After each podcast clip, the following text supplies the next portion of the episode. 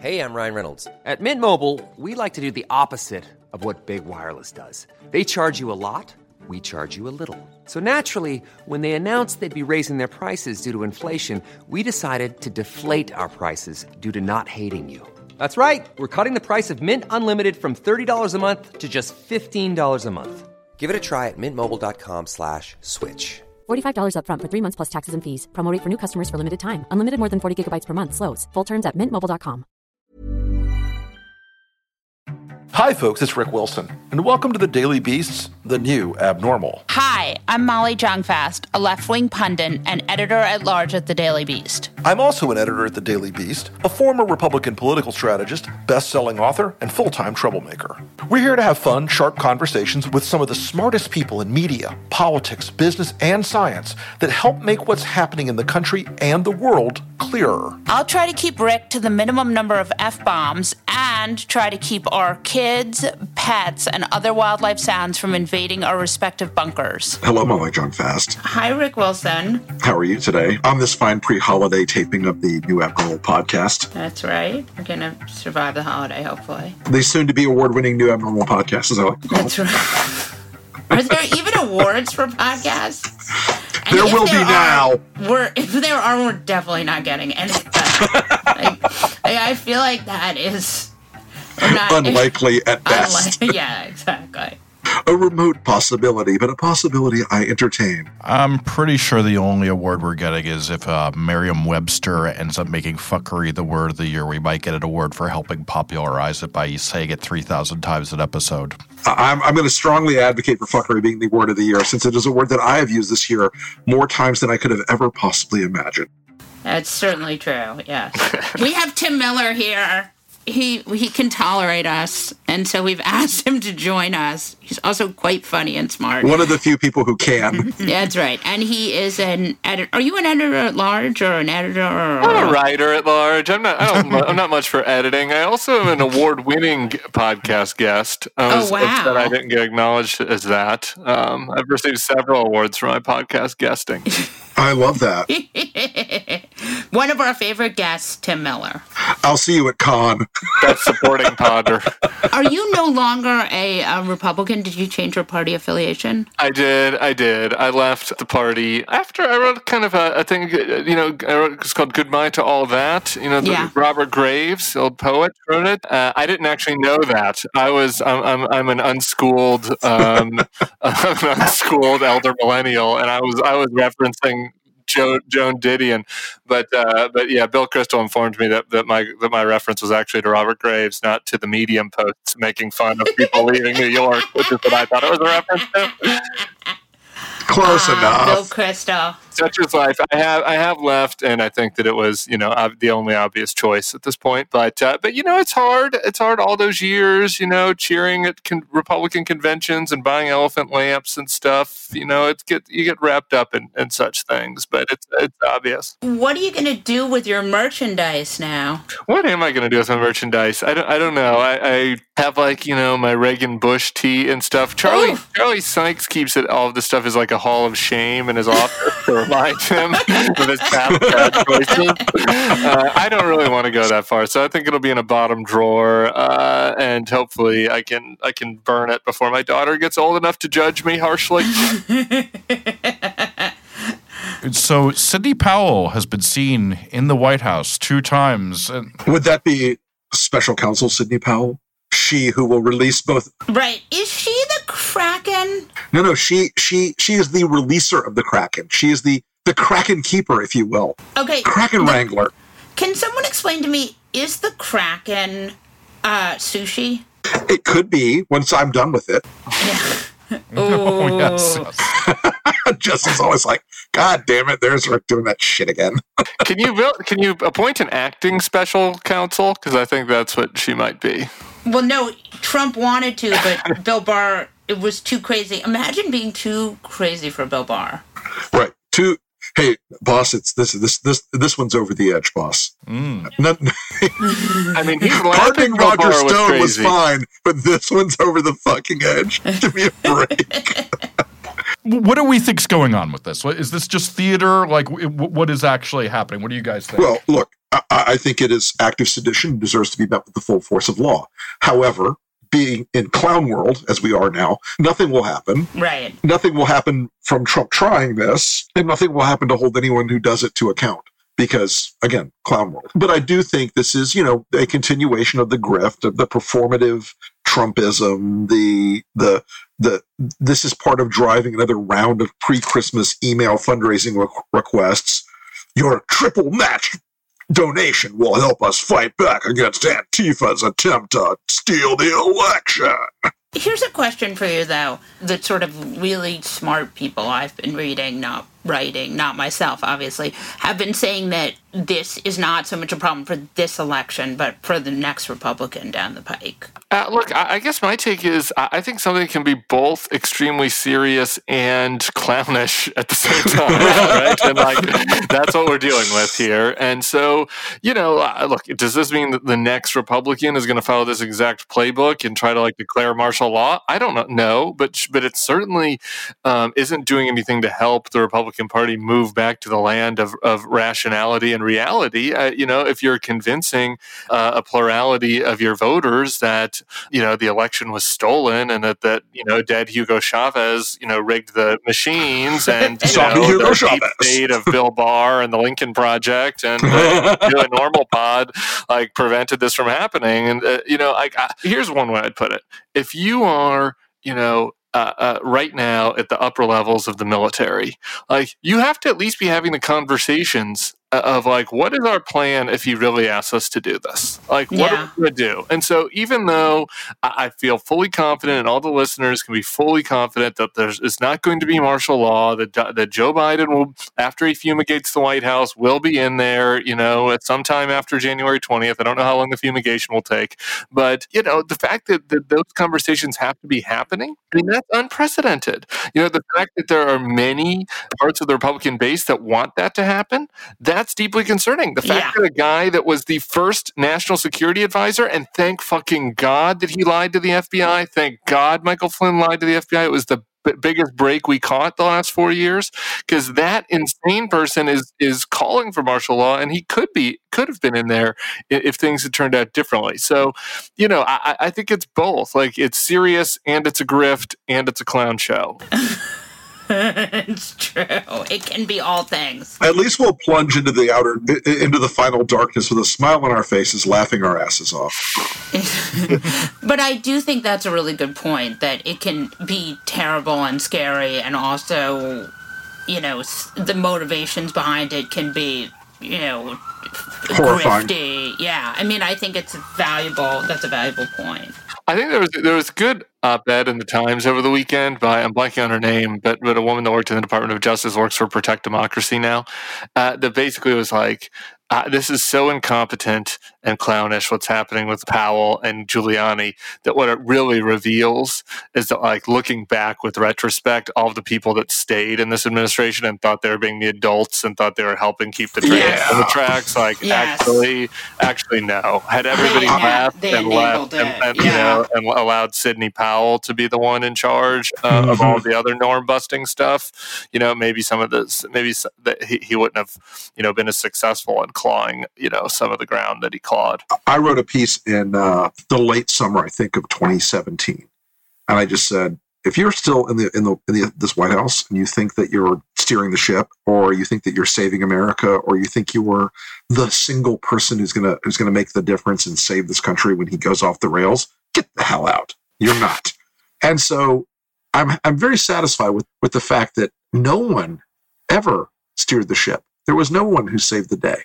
I, for the country, it probably would have been better. I always had the Lewandowski theorem. That was my that was my coin, which is like if you're John, if you were replaced by Corey Lewandowski, if there would be no material difference on the lives of Americans, then you're not actually doing anything meaningful. but I do think it's a good, you know, that piece had a really good point, which was the people who thought they were doing good and keeping Trump from ruining the world were actually the people who were making his legislation able to pass. And so ultimately, those people were actually doing more damage than the Sidney Powells. And if a Sidney Powell had had that job, we wouldn't have any of the, a lot of the Trumpy stuff we have today. We'd have a lot of misspelled lawsuit. She's mm-hmm. amazing, by the way. I mean, Cindy Sidney Powell and Lin Wood together, if they'd been in the White House, just imagine that for five seconds of your life, those two in the White House, it would have been magical. running the White House Counsel would have been amazing. And It is something just to think about the fact that she's been in there, what, two or three times in the last week. And I'm just Yeah. trying to envision in my mind's eye, like Donald Trump listening to her talk about Hugo Chavez and Serbia and the Smartmatic machines and nodding to himself, going, maybe I should, maybe I should do an executive order uh, where I confiscate all the machines to see if the Serbians are in there. Like, I mean, I. He's I, that- that is just the, the image I can't quite shake. But you know, he is totally. He is totally buying all of it because, He's entertaining. it. right, there is no conspiracy theory too crazy for Donald Trump. That doesn't exist. No, he, he fully buys into every, you know, rando thing that comes down the down the pike at him. So speaking of crazy things that people buy into and who do it, we unfortunately have members of Congress and the Senate who buy into this. It's Marjorie Taylor Greene and Tommy Tuberville, and then of course, you know, industrious people like Mike Lindell who are calling for martial law and saying they're not going to vote for uh, the election to be certified. What happens here, and what does this mean? What what is what does it mean that Mike Lindell uh, believes anything? Okay, okay, I, I messed up bringing that into it. Actually, really quick before we get to Congress, can I talk about Mike Lindell for a second? Because your Yes, listeners might please. Always, Yes. always. Yes. Like the last few weeks, I've written a couple articles about Newsmax and you, crazy YouTube conservative uh, news, quote unquote, news sites. I've been down this rabbit hole, and I don't, I didn't realize this until after the election. But like Mike Lindell is like single handedly sponsoring and funding this thing called Right Side Broadcasting News, and like he has this whole like, and it has like a million people. Oh that watch it yeah. and, and, and like and, and the whole, and it's so it's like kind of this new quote unquote news where they're like and here's the latest on the smartmatic voting machines and then and then like it, it intersperses like every 15 minutes it's like put smartmatic text smartmatic to 222 to get your free smart pillow. And i was like free smart pillow. I'm like what? Like, like he like he just has like periodically mike lindell just shows up on the screen from time to time. So he's he's he's building like a under the radar fake news empire. So I mean, I guess it's important that like that million people like think that martial law might be a possibility. That's a little concerning. But I'm excited because the lawsuit, it seems like the only thing that's really working at this point are these lawsuits from the voting machine companies. Yeah. They're about to come down on them like a billion tons of legal pain uh, onto OAN and, and, and others. I just want to see the money honey being deposed on this thing. And who, as a famous journalist, Maria Bartiromo, Apparently, our friend Sean Spicer, New- not Sean himself, but uh, his colleagues at Newsmax just aired a note clarifying Yes. their coverage as well. And the Lou Yeah. Yes. Dobbs video where he's like, you know, everything I've been saying for the last three months is bullshit. I mean, that is kind of amazing. I don't know if it works, but it certainly is. Some, it's certainly noteworthy, if nothing else. So, but the pressing thing that I should have just prefaced with is Poor Jesse. Mike Lindell. just the, the, the, the- no more Mike Lindell. Three more thoughts about Mike Lindell. Have yourself a Lindell little Christmas Has anyone used this with your soft I, pillow. I, I, I, I would be lying if I would say I did. I didn't look through the website at getting you guys Christmas gifts from there. Oh my God, Jesse! No, no.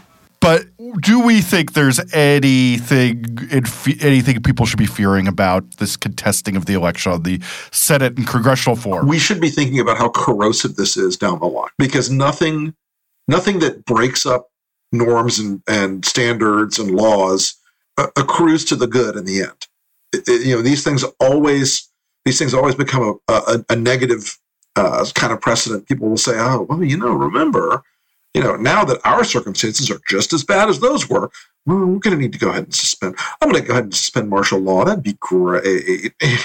So Why don't we talk about, about about this for a second? Tim wrote this really really great article on the Bulwark about the new Red Dog Democrats, and he's not referring to people who drink the bad white trash beer of the '90s that was out that I consumed as an underager.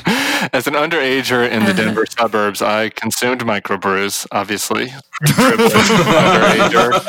At Fat Tire, so I don't even know what you're talking about. Hence the reference. But yeah, and look, the, the article I wrote today was basically I, I think that there is that voters already know this for the most part, like the listeners to this probably already re- recognize this happened. A lot of, you know, actual voters who don't like, you know, sniff their own farts about politics, like just change t- teams without really thinking about it. Right. But, but, but the old Washington political class, like, is really, I think, still stuck in this notion that like the a lot of the former Never Trumpers and you know the the McCain crowd, you know, Meghan McCain sent that tweet about how she and Sarah Palin are the only ones who are still Republicans out of all the people who were involved in her dad's campaign. Um, but, but what she what she accidentally hit on was an insight, um, which which I, I wrote about, which is the fact that a lot of these folks have just changed teams. Like they are now what I would call what I'm terming red dog Democrats. And so it doesn't mean that they agree with the Democrats on everything. They still prefer, you know, smaller government. Some of them are pro life. Uh, there are going to be other areas of, of minor disagreement. But the disagreements are very niche and they're more akin to what we used to call blue dog Democrats, which were culturally conservative Southern Democrats or Rockefeller Republicans, than they are like people who are in a new party. And, and I think it would benefit both the Democrats and the Never Trumpers to think about it this way strategically because it might help. You know, in a lot of these congressional districts, frankly, former Republican red dog Democrats should run because they might have a better chance to win than, sure. than some of the liberals. And, you know, the, I use this example of David Jolly, who we all like, who's was flirting with running as an independent against in, in, in Florida. But the problem is that, that despite the fact that he used to be a Republican, he's a red dog Democrat now. Like they agree on democracy is good, immigrants are good. like on the key issues of the time, they agree. And so maybe, you know, in certain states, uh, somebody like him should run as a Democrat rather than running as an independent and splitting splitting the vote. And so, you know, I, I think that that sort of change in mindset, you know, hopefully I, I think will help the Democrats grow and build their coalition because that it really was you know, if anything, I'm kind of late to this. That was the 2018 coalition. That's how Democrats won House seats in Oklahoma City and Orange County yeah. and Charleston, South Carolina. Yeah, look, I, those 41. I wrote about that in my the latest book. Those 41 seats were not in woke districts with woke people. They were with centrist Democrats. You know, I, I joke about this all the time. If you wanted to give me 50 Conor Lambs, I win 35, 40 seats for you. You give me 50 AOCs and I can't. Right. I mean, I also think, though, fundamentally, all politics is local if you have someone who is like popular in their state and knows people and has a message that's crafted for the area, you know, I don't think these people get elected because of policy. I think they get elected because, and we've talked about this before, you've said this is like your mantra that people don't get elected because of policy. They get elected because, you know, they have the right message for their area. Absolutely. And I think that that is part of what I'm arguing that there are a lot of these areas, suburban Houston, suburban Dallas, where like, where the Democrats, I think, could win more seats if if there is kind of an embrace and and if, and if the people you know who who are you know maybe consider themselves never Trumpers or independents now think of themselves more as just being one wing of the Democratic Party. And and I and I think that the policy I totally agree it doesn't matter as much in the elections, but it does matter in Congress. And I think a lot of liberals are worried that like, oh, we're going to invite these people in and they're going to push us to the right. And it's like the reality is, particularly even if the Democrats win both seats in Georgia, anything that could get through Joe Manchin and John and Jon Tester, the the never to the Red Dog Democrats will be for. You know, on, on, pretty much every issue across the board. Maybe one or two disagreements. So so like on both on policy and on the politics, like that, it makes sense. Mm-hmm. So can we talk about this idea that Mitt Romney could get a few Republicans and possibly Democrats together to make a, a, caucus where they would actually have the most control of anyone in the Senate.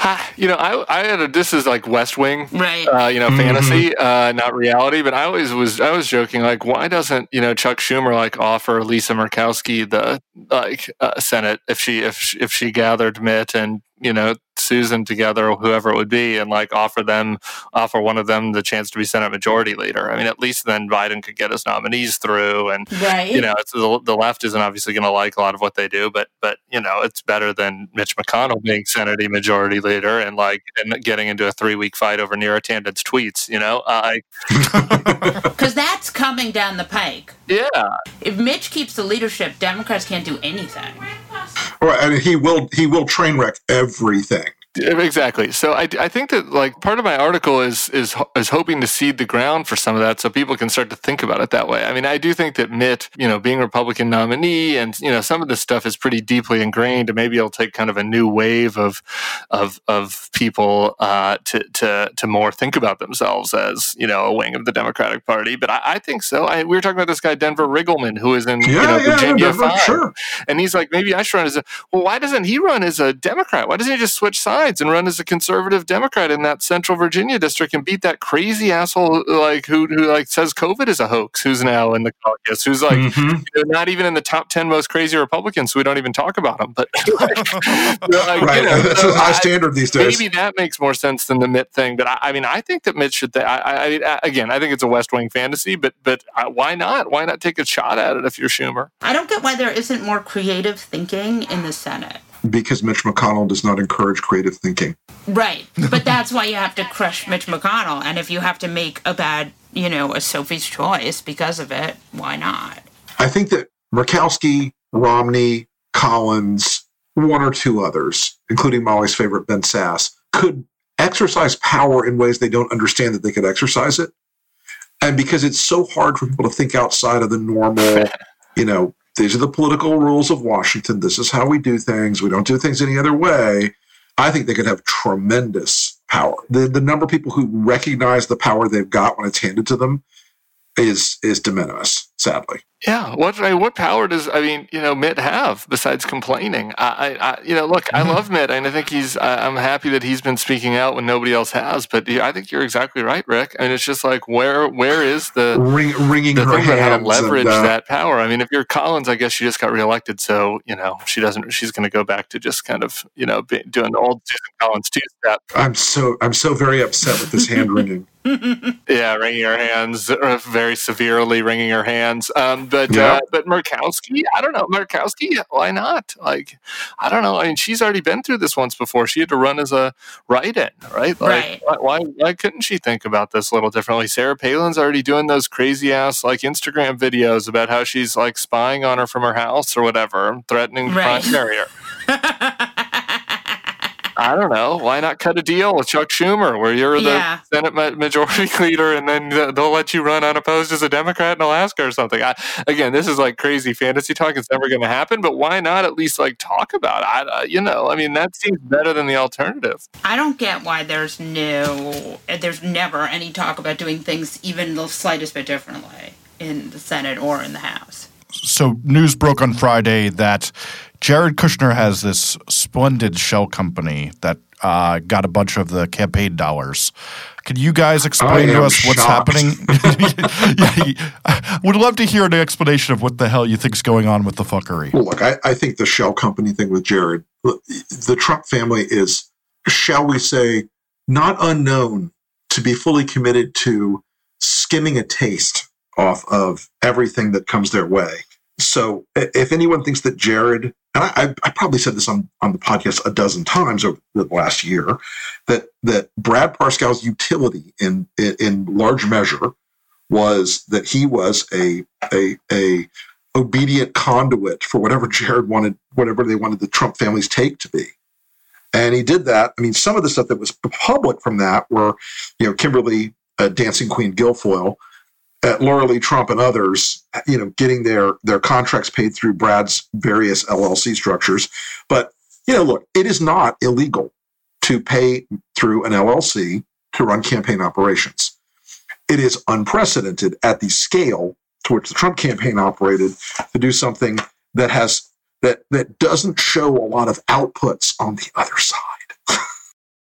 Yeah, I mean, I, I think that that Rick's point about a taste is exactly right, and I think that's what's happening here. Like, yeah, I, I think the original Business Insider article, I kind of like made it seem like uh, they might have stolen five hundred million or something crazy. Well, we don't but I, know, like, right? that we don't we don't know, but I, I think what happened was they created this company, so you don't know. I, it allows them to protect a lot of things. You don't know what vendors they're using. You know, there may be people that wanted to work with the campaign that didn't want the Trump stink on it that they that they you know shuffled through there. Sure. Uh, you know, you get ten percent for you know Don Jr. and Kim Guilfoyle at the top of buys. You know, I just it allows for a lot of that sort of stuff, and like I think basically that's what was happening. It was that they were like, the more we can hide how much we're spending, um, you know, the more the the family can get a little piece, and you know, we can maybe do some other stuff that that we wouldn't want seeing the light of day. And, and I think, you know, Doesn't that like seem Greg like said, a big deal?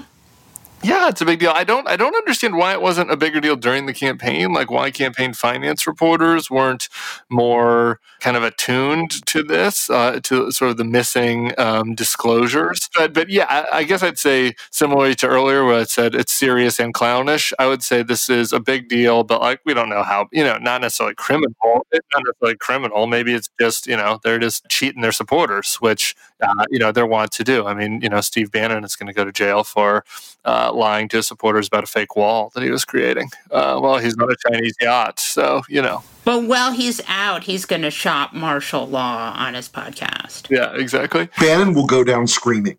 Okay, he will go to the last second trying to trying to you know continue his ongoing I will make nationalist populism a thing, even though you tell me it's not going to be a thing. It's going to be a thing. He will never stop that particular line of uh, and he'll never stop taking people's money from it. And like that's the point. Right. I think that's also what's happening in this. You know, look, and they're just they are they are minting money from red-hatted MAGA supporters who seriously think he might still win, who seriously think that Steve Bannon is building a wall like outside the government deep state infrastructure, who still, you know, think all of this nonsense that is that never was gonna happen. you know uh, that that that point is is really perfect tim because the divergence between reality and and trumpian world fantasy is so gigantic and getting so much bigger every single day it boggles the mind how these people are still clicking the donation button from these emails that say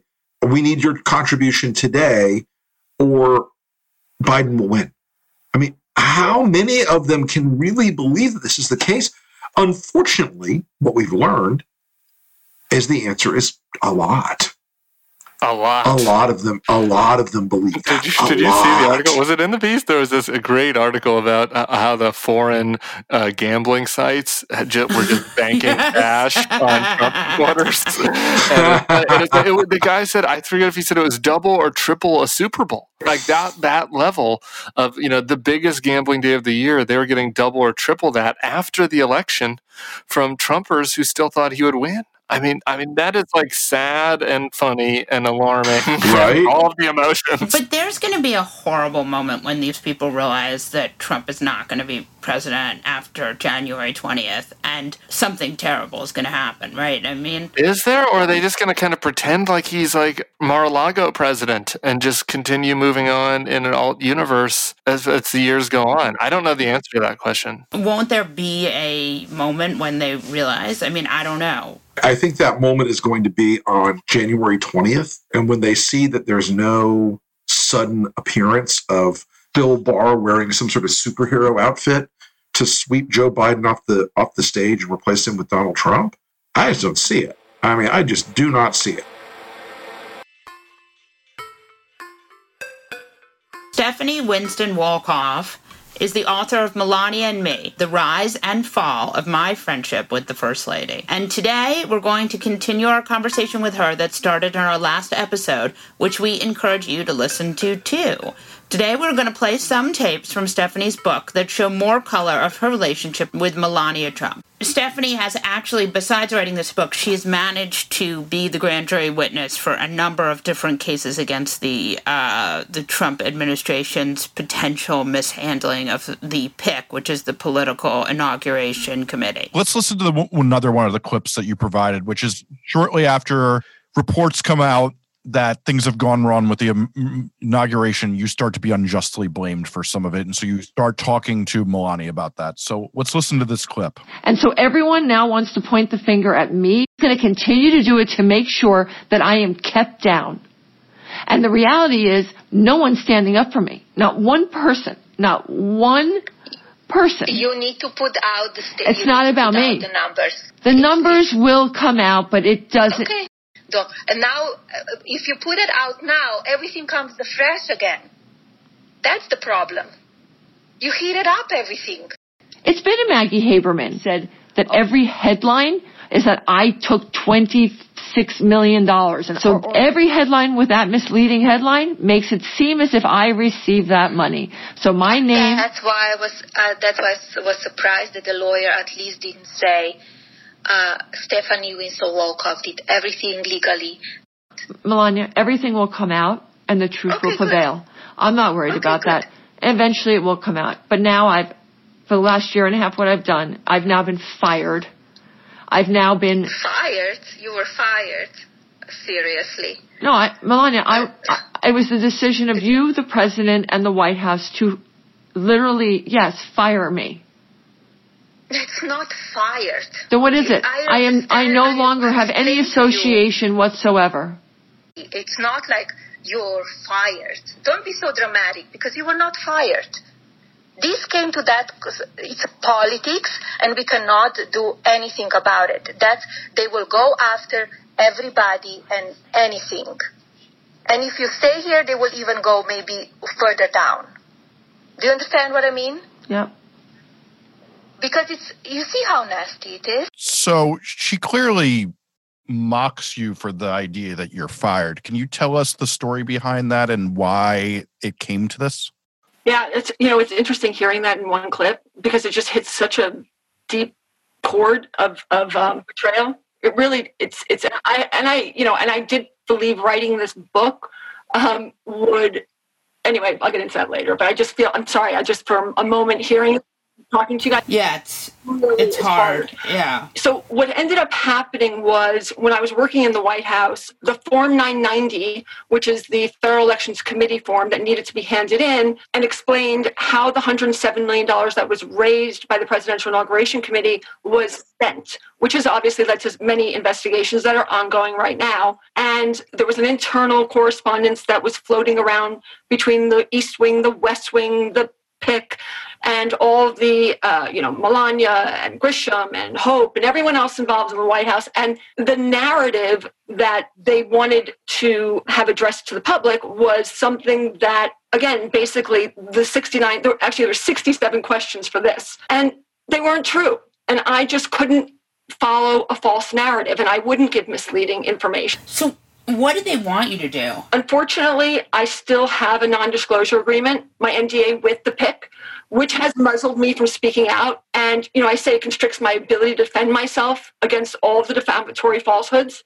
But that's why hearing Melania for the first time sharing this tape with anyone is almost such a relief because she and they are all aware that I was going and did take the fall for everyone because Right. I would not, you know, say how and what they wanted me to. So they released their own their own press release, which was given to the you know to Maggie Haberman of the New York Times, and um, Maggie never called me.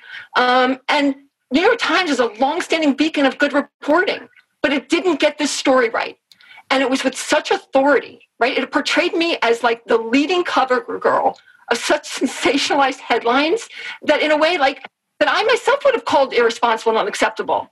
But I wanted to right the wrong that was written about me. And that I think is one of the reasons why sharing this story with you today is so important because look, I can't turn back the clock and undo everything that happened, but I can voice the truth here. And I can say that the Trumps, as much as they want to say they didn't know, nobody knew, they all knew that I was the only person who was calling out all of the misdealings and, and misappropriations throughout.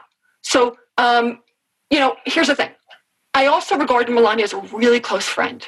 The fact that she was complicit in letting me take the fall and be, you know, knowing I was innocent, and in fact knew she in fact knew who was responsible, right? So for, to hear her say to me, you know, that you've done nothing wrong and that this came to that because of politics, well, basically it was better for me to suffer than for her and the president. Right. Okay, right. So people, she's going to cover herself and them. But to tell me not to be so dramatic about the devastation that was just caused to my life, my career and reputation, which I had spent decades building, was destroyed overnight. So not only did I become the target of hate, I became the target of several government investigations. Which, you know, right. they've left me in the hole over, you know, it's left me in the hole millions of dollars. And so I don't know, the immortality of this administration and the fact that I was not willing to play, you know, by their rules, again, I, I became the hit girl. Let's play one last clip that you provided us that sticks with this subject. I, I've been um, I've been crucified. That's it. And I'll do my best to um, uncrucify myself at some point in my life.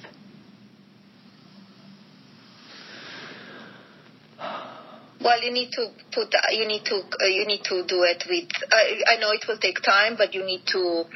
Um, you know, put out with the. You know, regarding the money because that's all what they they going after. Yep. And it needs to be, you know, um, put it out where and when because the PIC has uh, papers. So you're, there are things that have been written about that I know are directly linked to certain people because only I would know because I dealt with those people on those budget issues. And I'm the one being thrown under the bus by everyone. I mean, these people are not good people, but they are all protecting one another. Yeah. So I think one of the most interesting things that you say there is that like those people are all protecting one another. Is there like a stronghold of like honor among these thieves, or are they all just backstabbing one another constantly? I think there's a core group that will always stand together. Most people, most people are dispensable to them, um, but there is a core group, and I think that you know, again, not many people get to see that or understand it, and so for me, I think letting people hear her and, and, and decide for themselves, like she very well knew all of the inner dealings and inner workings of the planning of the inauguration, the finances of the inauguration. And I'm sure I shouldn't even be saying this because there's an ongoing investigation. But the reality is, is I wrote it in Melania and me in my book, and, and the truth is the truth. Right. So I can't, you know, there's a, at a certain point, I just can't sit back anymore and allow them to um, keep the charade up and attack my character. They've sort of done this to everybody, right? No, but I didn't think she had a choice. You know, at the time, I really did. I, at the time, because we were so close and she knew everything that was going on and I knew everything that was going on. And what most people don't know, again, I did write about it in Melania Me, but I hired a lawyer in January when I was asked to follow this narrative and I wouldn't. So I was in the White House I already had my lawyer while I was still working in the White knew. House. And she knew that. It was upon her advice. You know what I'm saying? So she was my, I, I believed she was watching out for me, and she was until it came to the point where the White House counsel told her, you know, there is a possible investigation into the Presidential Inauguration Committee, and you are not allowed to say anything on Stephanie's behalf. Nothing. So when I begged her to just come out and say that I was her friend, I was loyal, I was anything, nope, nothing. So the betrayal and the pain of that was like I gave up my whole life for this woman and the country because I really did feel it was a civic duty because no one else would help Melania. I mean, she was alone. And to see that it was like no big deal. Like I should have known better. She is just like her husband. Yeah. So with that, we have a, another thing that goes down that subject, which is, you know, we constantly see some people on who are a little too online thinking that Melania is some hostage in the White House and all this ridiculous stuff. So you provided us with a clip that I show, think shows how ridiculous those hypotheses are. Yesterday, okay, yesterday I wore that pink dress from Proenza Schouler. Okay? Uh huh. I love that dress. Okay. Now they say oh, wait a moment. I guess she was wearing that dress because was she didn't say anything about gay parade on Sunday. She wore it Monday to give the nod because they're gay couple, right? Yeah. the story. I didn't see it. How I saw it. I didn't- They wrote the story. But it and you said like you know, and they they you read it and it's like what? Excuse me? It's like wow. these I- people are really like uh, crazy and obsessed. So, you hear that, and obviously, but there's just this callousness that you keep hearing these clips that just, I guess you were talking about how the Trumps, you know, they're not supposed to show this emotion, but this even comes down to like that she's just absolutely lacks empathy between that and that immigrant clip that you've circulated before, that she just does not seem to have sympathy for anybody. there is no empathy there is no sympathy and you nailed it i mean you really just nailed it jesse because i actually think i was trying to find the right word for it but it's this it is it's a callousness because it's same thing that she would say to me you know get over it. What's the big deal? What do you care? It's, it's like oh, i can't believe people you know it was very it's a very revealing clip. And again melania does what melania does because melania wants to do what melania wants to do and for no other reason. Just to get back to like the trip with the border and the kids and that and that jacket she just doesn't care or about which part? About like you know the damage that the husband does. Listen melania knew who she was marrying right? It's not like they both didn't understand who one another were. And that is a marriage of is it transactional? We've you know it's been called it's been um, you know listen uh, it's two dynamic decades for melania. She you know Right. Model and, and and married and now she's the first lady and that's amazing to to be an immigrant to come to this country and to be the first lady. I mean, I was like the first day I was standing in Michelle Obama's office. It was Melania's then, but it was Michelle. It had been Michelle Obama's. I was FaceTime Melania. I was look, and I was like, oh my god, I'm standing here where Michelle stood. You know, for, it was so Yeah. exciting. But for her, she was in New York, and I was like, oh no big. You know, it's it's a it's the mindset. It's such a different mindset, and I don't think I can actually explain it. So why don't we go more down that road though? Is because you provided us one last clip that really is incredible to that point. So let's listen to that real fast. that you're aware No, of. No, we, we talked about it. He had nothing to do with that jacket. I know, It's but not, nothing to do with that jacket. but the world. But I'm just telling you what he said to me, and and he and he was taking screenshots of his Instagram because he felt so, or or whatever his Facebook or whatever they you know people write him on. Oh yeah, yeah, but that's it's it's expected. Of course. bad bad stuff anyway. So because you know because he's helping me and he's, but he's not like that. He's dressing me all the time. You, you know, so it's not like uh, yeah, he's helping me with that tree, but it's not like I'm buying myself stuff if I have time for few, five minutes and I see something, I get it myself. He's not like all the time that he is only one Right. for everything. So what what prompted you to want to buy that jacket? I'm driving liberals crazy, that's for sure. and that's, you know, that's what, and they, they deserve it. They, everybody's like, oh my God, this is the worst, this is the worst. After, I know, I and mean, not- they are, they are crazy. So one of the weird features of this family is just how much they love to own the libs and be cruel to who they see is their uh, enemy. And people have long thought that she's not part of that, but that clip, yeah she wants to own the libs. She wants to drive the libs crazy. the beginning of that clip is is Hervé is is Hervé complaining about getting online bullied. Yeah. So here's the thing with Hervé, who Hervé Pierre.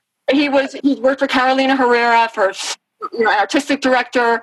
Um, his resume is so impressive. He has his own line. He's a couturier. He's not just a stylist. I mean, he really um, stepped up to the plate for her, and he put everything on the line to do this for her. And um, you know, to, to, to, to work for her. And again, he sees it as an honor. There's so much callousness. I can use that word, but now it's like a, it's going to be a constant for me because even in just trying to get him paid for doing, you know, collaborating with her on making her first dress, it was like pulling teeth. There is no empathy or remorse for the fact that here's someone who was blamed because he's known as her quote stylist. That you know, when she got on the plane, when she when she wore that "I don't care" jacket onto the airplane, people just assumed immediately that Hervé had everything to do with it because he helps dress her. Okay. I wanted her to know that I had spoken with him. Again, she was like, Yeah, I know he's in Paris. Like, I was like, No, no, no. He is in such despair. And I know that he would never call her on his own, nor would he ever call Right. Or anyone else and let them know how he's feeling because he's very, very respectful that way, but to the point where it hurts the individual. And I get it. I understand his mindset. So, but I know that I could talk to her that way because I love Hervé. And Right. he's a really incredible human being. And it wasn't fair for him to be attacked on social media because that's what his legacy was going to become was that jacket. And so I was hoping that her office or she would actually put something out and we I followed up with this regarding the fact that he had nothing to do with it. Not just like, oh, no big deal. And, you know, he knows. No, no. Like, actually put something out that concretely speaks to that so he can wash away anyone's belief that he had anything to do with it. And yes, he was being attacked on social media, on his Facebook, on his Instagram. And in fact, when I sent him the photograph, he immediately wrote me back saying, Is this Photoshop? And I wanted so desperately to say yes, but I was like, Hervé, seriously, like this is what just happened. And um, he was devastated. And so that moment of seeing her reaction to that, as well as her reaction, as you say, to the liberals, like Melania's jacket wasn't for her just by design, right? That's her mantra. It extends responsibilities as first lady. Like, I don't care. Now, I had many different feelings as to what could have been said about her jacket. I expressed them to her. Um, you know, again, despite the attempts of public image of concern and care, the main thing is I don't care. And Melania knows and supports Donald and his viewpoints. And she is the first to say, if you hit him, he'll hit you back harder. You know, Right. he's the brass knuckles, aggressive guy. And she elects to grin and bear it. She turns a blind eye. And the truth is, she's actually encouraging him to go for it, be aggressive. Right. You know, she is his biggest cheerleader. And the one person who is not shaking in their boots is Melania. everything we see with Trump world is like for whatever reason a person gets involved with them, you know, it always ends with them being totally destroyed. Yeah. And here's the thing, too, about them because they're so powerful and they have the machinations of the White House machine, you know, whatever, the propaganda machine behind them at the White House with this messaging. Until I was wrongly and publicly shamed the way I was, I think it's really hard to understand how seismic it feels. Like my core self was demolished. And honestly, what a fool I was thinking I could make a difference in the middle of Trump world. Like you can't, no matter how close I felt I could get my proximity to power with even with Melania, that we could make a positive difference in this world and work on social emotional learning with children. No matter how close you are, no matter what intention you have, it is you can't do a thing with the Trumps. And I had to learn that the hard way. Amazing. I would love to say that throughout all of this, and, and for me, advocating and speaking up so much as I have been doing almost every day, like this is a, this is my civic duty to share my story and to tell the truth because of what I witnessed firsthand working with the Trumps and their cohorts and their lack of honesty and loyalty, and you know, they're, they have a history and character of graft. Like we know that, we all know that but they are not decent or ethical, and that's what we need. And so, you know, I made a life changing mistake. I did. And I, you know, I, I realized it too late, but people really do need to look at the Trump's moral character and the character of those who are warning them about them, you know, that are still following them and still believing in them Yeah, which is a Uh, large which group. is a large group of people that do not see that they are not hardworking, they are not decent, they are not respectful, and Yeah. they need to be held accountable because these people are giving their, you know, every dime they have, and you know, we have over three hundred thousand people dead. Um, they are not taking any responsibility for that, and also he's raised over two hundred million dollars. Like yeah. it's just not okay for the rest of the country to not understand. And I do, it's my moral obligation to share this because I have protected them for way too long. So people get very kind of like, well, why did you tape her? So explain to us what your motivation was. Taping a friend is it's unacceptable. It really is. But Melania was no longer my friend when I pressed record. Um, because when I pressed record on the conversations I had with her, it was only after she, Donald, and the PIC used the New York Times to make me the scapegoat and to falsely accuse me for the unaccounted um, and overspending of the $107 million of the inaugural funds. You knew you were getting framed. Oh, I knew it. And she and I spoke about it. and I knew they were going to tie, you know, Melania's senior advisor friend gets $26 million to the following week that I was severed, you know, implying I was fired, neither of which were true. But she, as you've heard, she was very well aware, but she couldn't come out and say anything, and nor would she. When I wrote Melania and me, I knew every word of it would be subject to potential scrutiny. So I made sure my every like I made sure it was not only accurate but fully provable. And I have said that so many times. Yet Melania, even without naming me in her, you know, t- official website Twitter, she said that I made salacious claims, that I clung to her, that I hardly knew her, trying to distort her character. Again, that's why today was so great speaking with you and sharing this with you and sharing it with everyone that listens to it because the art of distraction, which is what they do, is they want everyone to get off the set of the trail and it's like, we're going to tell you all these things so you don't listen to this. But without these tapes, who would believe anything that I'm saying? So I'm not proud to say that I taped someone, and I never had any intention of using these tapes. And first and foremost, I taped to protect myself because I needed to be protected once I knew I was going to be under investigation. Right. No, I mean, I don't think anyone ever regrets taping a Trump. you know, it's true Right. because they, yeah, we have so many. It's funny because it's like we've had so many. I mean, we've just seen person after person get up and spit out by this family. Right. And that that's exactly what they do. It's the you know, piranhas. So I'm glad that it's there for protection, it's there for proof, and it's there for practicality. I mean, it works because it's provable.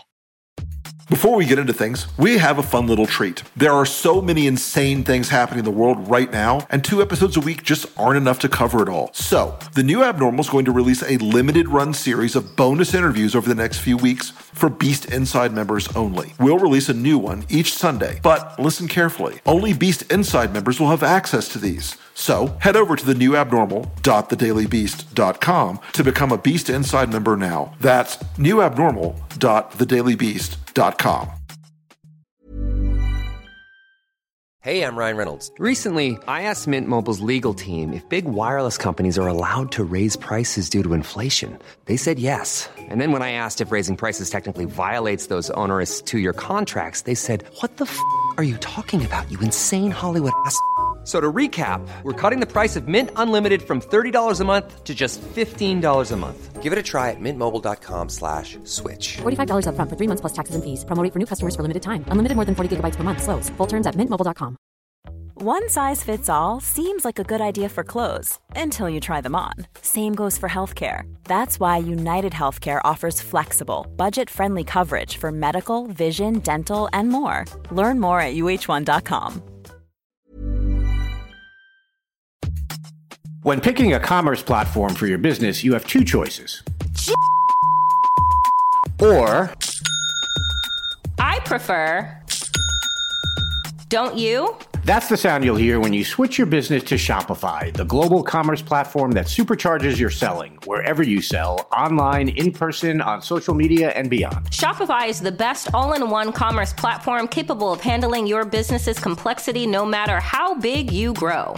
Step up to Shopify and harness the best converting checkout and the same intuitive features, trusted apps, and powerful analytics used by the world's leading brands like Rothy's, Allbirds, Brooklinen, and so much more. You're probably thinking, sure, but migrating is going to be a headache. Shopify's App Store has the migration apps you need to migrate your products, orders, customers, and more from every major e commerce platform to Shopify. If you're anything like me, you're one of those don't put me in a box people. Everyone who knows me knows I'm a don't put me in a box person. And thankfully, Shopify never will because with Shopify, control of your brand and business is always in your hands from your storefront look to your back office operations. I hate when checking out from an online store and then having to pull out my credit card and type in all those numbers. A Shopify store remembers my shipping address and payment information. So if I'm on the couch and my wallet is on the kitchen counter, I don't even have to get up. Stop leaving sales on the table. Switch your business to Shopify and discover why millions trust Shopify as their all in one commerce platform to build, grow, and run their business. Sign up today for your $1 per month trial period at shopify.com slash abnormal, all lowercase.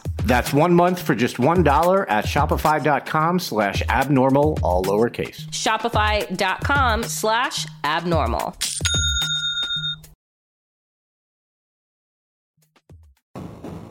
Tim Miller, since you are our special fancy guest, you get to do a fuck that guy. Get to being the operative word. So tell us, who is your fuck that guy? I'm so excited. And I bet this is not his first nomination for Fuck That Guy on this podcast, but it's worth revisiting. And I've got to fuck that guy, Ron Johnson.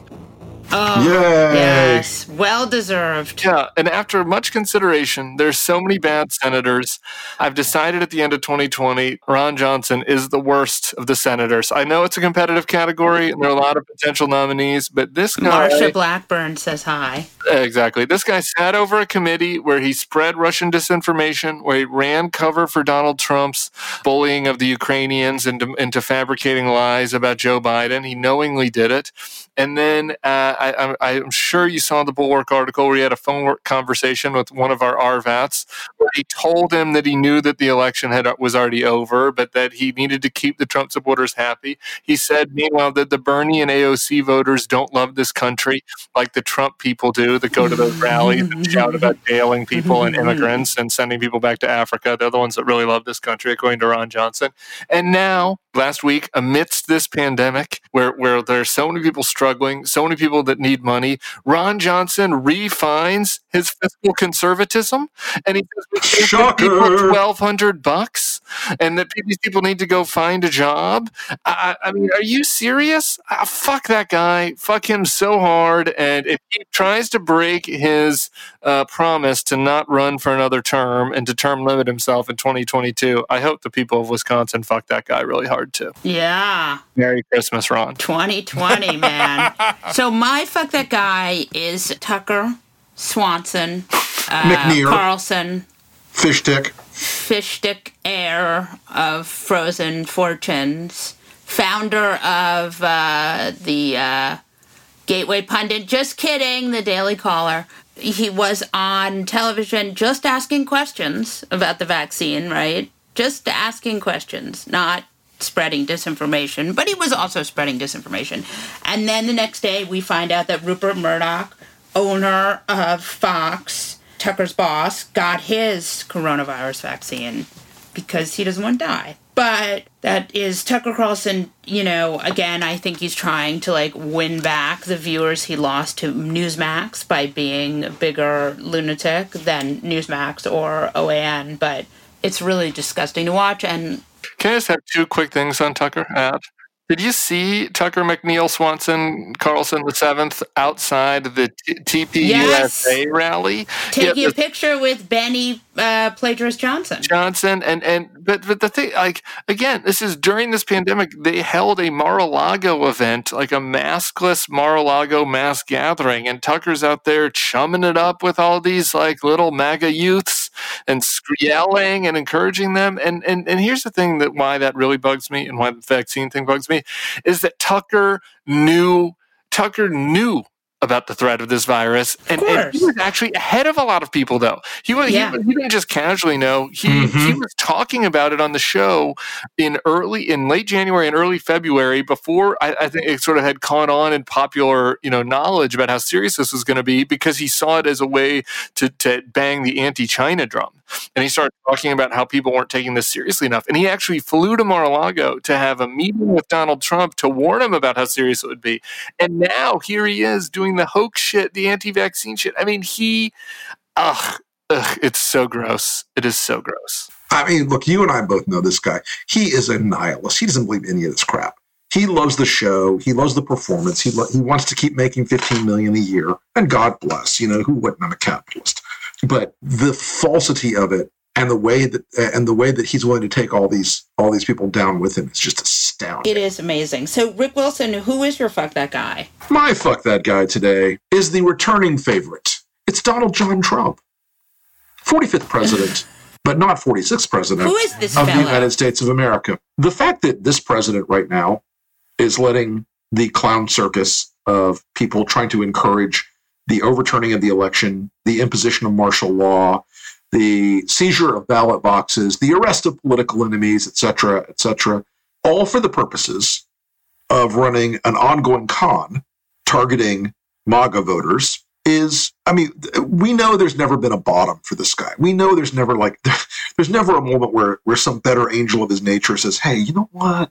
Why don't I not be a scummy dickhead today? Why don't I, why don't I do the right thing for the country and toward other people? We know that moment's never going to happen, but there is a degree to which his mendacity and, and his, his rapacity has just reached the, uh, the final point.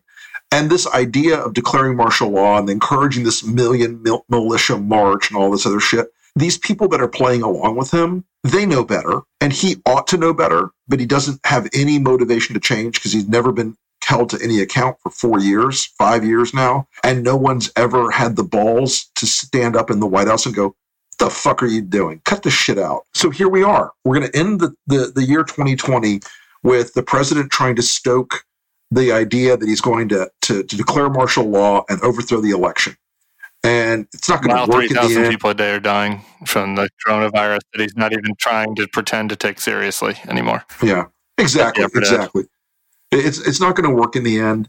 It is one more excuse for him not to do his goddamn job, but that still doesn't make it not horrifying and deserving of my very last fuck that guy of the year 2020. On that note, we'll wrap up this episode of The New Abnormal from the Daily Beast. In future episodes, we'll be talking with smart folks from the Daily Beast and beyond from media, culture, politics, and science who will help us understand what's happening to our country and the world. We hope you'll subscribe to us on your favorite podcast app and share the show on social media. We're just getting started and don't want you to miss an episode. If you'd like to follow us on Twitter, I'm Molly Jong-Fast and he's the Rick Wilson. Thanks so much for listening, and we'll see you again on the next episode.